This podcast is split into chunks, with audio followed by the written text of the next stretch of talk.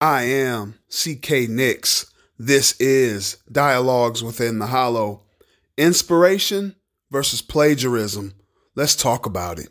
Being beneficent, I bless him with dialogue. Being beneficent, I bless him with dialogue. Being beneficent, I bless him with dialogue. What up? What up? Welcome to another episode of Dialogues Within the Hollow. This is episode 15. We're up to 15. Can you believe it? Seemed like we just started cranking these episodes out yesterday, but this is episode 15. Before we get to the main content, I just want to give out those reminders. Don't forget to follow, don't forget to share, don't forget to hit that green bell so that you can be notified when new episodes have been posted. On this episode, I want to spend some time, not a lot of time, but just some time on the concept of inspiration versus plagiarism. So, if this goes the way I want it to, there's going to be some words and definitions. Then I'm going to give some information based on some studies that I researched. And then I want to make it plain so it's digestible for me so that I can get a better understanding of the concept.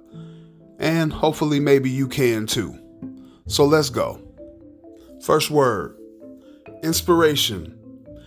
Inspiration is defined as the process of being mentally stimulated to do or feel something, especially to do something creative.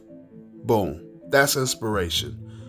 Plagiarism Plagiarism is the practice of taking someone else's work or ideas and passing them as your own, or using someone else's ideas without giving credit to the original creator. So, those are the terms, right? So, let's get into some facts. So, there was a survey that was conducted by the Institute for Information Systems and Computer Media. Um, let's see. I think it was at. Now I don't. I'm not. I might be messing up the name, but it's Graz University of Technology. It's G R A Z. Graz Graz University of Technology.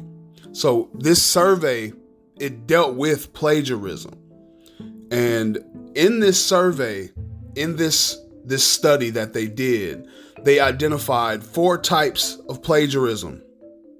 Here they are accidental plagiarism, unintentional plagiarism, intentional plagiarism, and self plagiarism.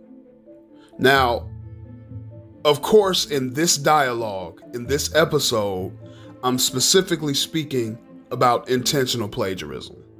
The survey went on to identify and define nine different plagiarism methods. But you know what? You can look that up on your own if you like. You can look that up. But um, they identified nine different plagiarism methods. So in the in the final results of the survey, right?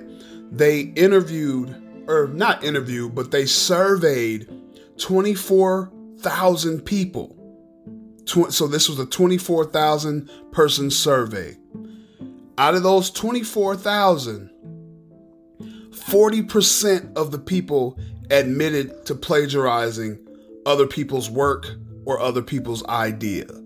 So out of 24,000, uh, let's see, that's about. Mm, 9,600, I, I believe. Because if you, okay, so 10% of 24,000 is 2,400. And if you just take 2,400 and multiply by four, yeah, that's 9,600. So out of the, out of the 24,000, 9,600 people admitted to plagiarizing. So we have our terms, we have our facts, we have some numbers. Now I just want to make it plain. I want to make it digestible so that I can understand it. I'm a big fan of Kobe Bryant, rest in peace, and The Rock, Dwayne Johnson. Dwayne The Rock Johnson. I'm a big fan of those two. Not only do I enjoy their craft, I'm also impressed with their work ethic and their discipline. Sometimes I, I look at um, old Kobe videos, not just of him playing basketball, but just the his mindset about certain things. Um, if you ever have watched The Rock's Instagram, it it is yeah, work ethic and discipline. I'm impressed by it. I'm impressed with it to the point where they inspire me to cultivate my own discipline. They inspire me to improve my own work ethic in the realm of what I'm personally seeking to achieve. Right? But what if I started calling myself the Black Mamba? Or what if I started saying, if you smell la, la, la, what the Nix is cooking? Just like that. That's a bit different, isn't it? That's a bit different from being inspired, isn't it? It's almost a little weird, ain't it? Well, anyway, that's my analogy. That's my comparison. That's my digestible um, take on that on that subject. Let me tell you what I believe. I believe that everyone possesses the ability to create. I believe that creators influence the culture, and I encourage other people to embrace their creativity. If you if you see my Facebook page or if you um, follow me on Facebook and Instagram, I have a bunch of posts with my tagline: "Create something dope, create something now, just create." And and I really believe in that. I really believe in that. Creators, painters, songwriters, architects, engineers, whatever. Creators work hard to develop their style, to develop their brands, to develop their creations. So when someone just nonchalantly steals steals their ideas or their work or their creation, man, it's disheartening it's distasteful, and it's disrespectful.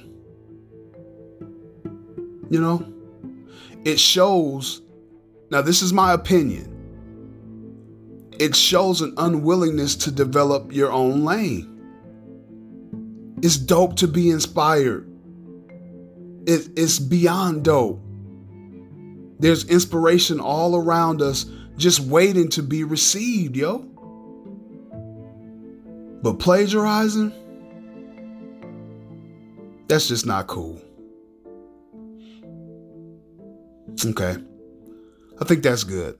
I think I think I'm a, I'm gonna end it there. Yeah, that's good. That's good. If you made it up to this point, I really rock with you. Don't forget to follow, share, and tap that green button so that you can be notified when new episodes are being dropped. I am CK Nix. This is Dialogues Within the Hollow. Catch you next time.